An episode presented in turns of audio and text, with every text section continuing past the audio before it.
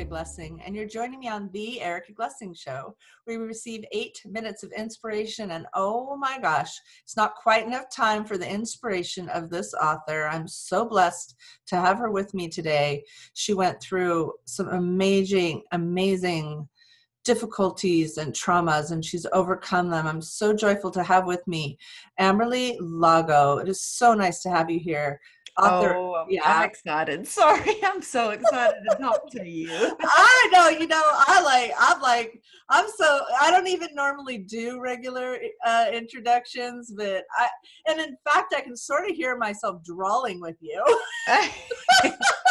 Be careful, you'll start talking like me.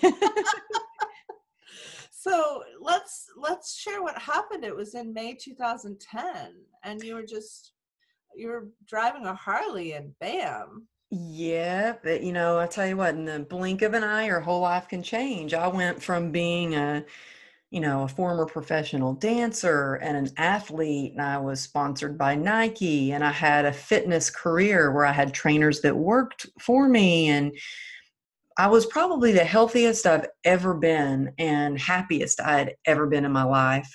And I got hit by T-boned by an SUV while I was riding on my Harley home from wow. from work, and you know it was. Uh, I woke up out of a coma, and the first thing they told me was they were going to have to amputate my leg and my leg that was my livelihood. That's how i made yeah, a living my entire life. without a leg yeah you're like i don't think so.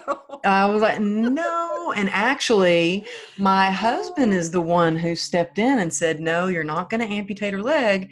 Um, i want her to wake up with two legs. And so um, he still reminds me of that that because of him he's like because of me you have two legs. And i'm like thanks honey. But yeah it, not that many husbands can have that much claim to fame right? Yes he's like you are who you are because of me you know?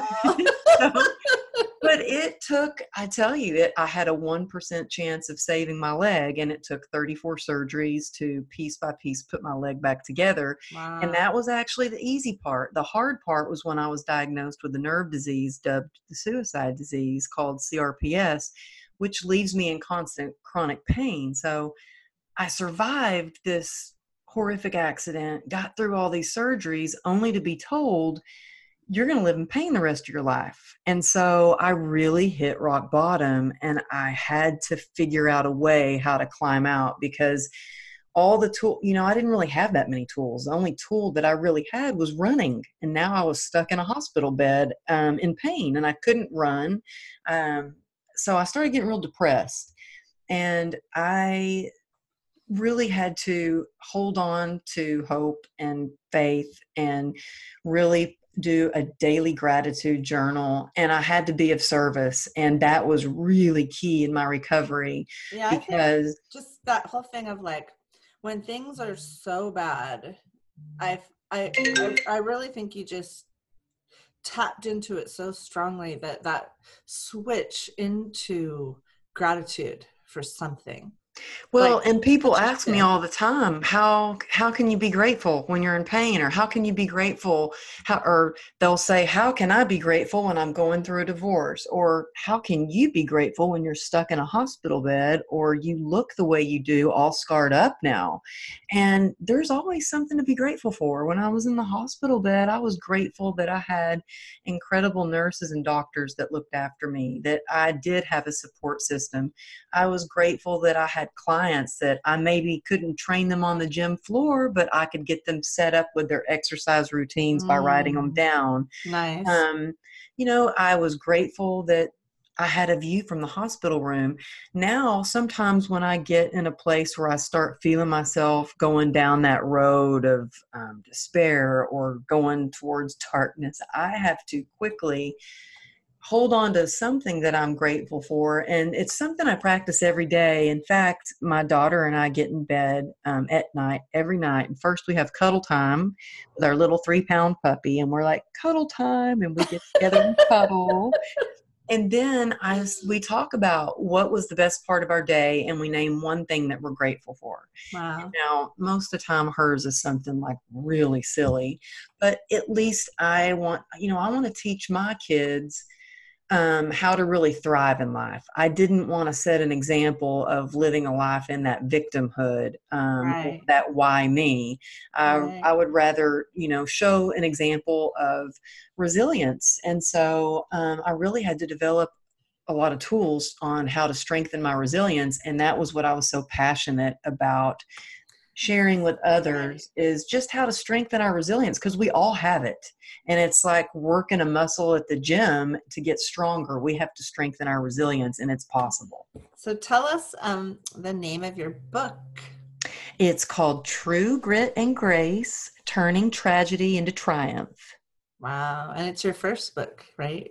It's my first book and um, i'm working on my second and i think Oh, good. my, my husband's gonna kill me when he finds out about that because it's it's a lot working on a book. It takes a lot. It's a labor of love for sure, and you have to. For me, I I'm, I was very passionate about it, and so I think when you're passionate about something, then it works and it comes across and it touches people when they can resonate with your story and they can say, "Me too," you know. and then you got to be on the Today Show on the launch day of your. Oh my goodness! Can you believe that? When oh, I think that's just stunning. They called Like, me from NBC. yeah. Oh, when they called me from NBC, I couldn't speak on the phone. And I'm sure they were probably thinking, huh, I don't know if we want this girl. She can't even talk. But I was so excited to be invited to share my story that I mean, it was it was one of the best days of my life. It was so it was so much fun getting to go to New York to on the day my book launched. It was amazing. Perfect day. You know, I could just talk to you forever, but we're running a little low on time. So I want everyone to know if you missed the open, this is Amberly Lago, and her book is called True Grit and Grace. And I, I really encourage you to go get a copy of her book and learn a little bit more about resilience. And then um, maybe just if you have one more just kind of word of advice uh, as people are heading into 2019 they're starting a new year what else can you share with the audience like that might help them uh, have a better year this year Uh, you know, I think it's all about mindset. I think mindset has been what has really helped me overcome so much and continue to, th- you know, thrive despite living in pain and despite my circumstances. And I think that, I think that no matter what your circumstances are, there's always hope. Just hold on to hope, and you can have the life you've always dreamed of, even if your circumstances have narrowed your possibilities. That's amazing and you've really done this you really walked the talk so how do we reach you and find out more and tell us how to find you on the gram as well Oh, yeah. I love connecting with people. So I hope you'll reach out and say hi. You can find me and my book at amberlylago.com. And I love being on social media and connecting with the community. I'm on Instagram at Amberly Lago Motivation. And um, you can find me on Facebook too at um, Amberly Lago Speaker. perfect thanks so much for coming Thank you. Oh, my goodness. Thanks for having me.